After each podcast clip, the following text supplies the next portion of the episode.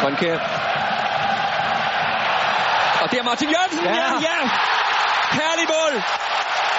Herlig aflevering ja, helt over fra Grønkær. Martin Jørgensen. 8,5 minut. Og lige det, der skal til, også fordi vi er direkte i vores spil.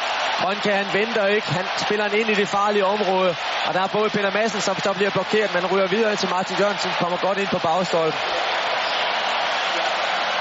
Der var noget af den vekselvirkning mellem det henholdende og så det, på, det pågående spil, som direkte spil, som vi har her. En flot spark ind, svær vinkel. Og Peter Madsen tager slagsmålet ind omkring straffesparkspletten. Godt spark ind, Martin Jørgensen. Hans 9. mål i landskamp nummer 55. Og så gør Morten Olsen det, han plejer at gøre. Han dirigerer tre spillere frem, de tre angriber helt op på midterlinjen, og det betyder så, at der er affolket dernede. Men er det nok? Det er det ikke. Det er ikke en scoring.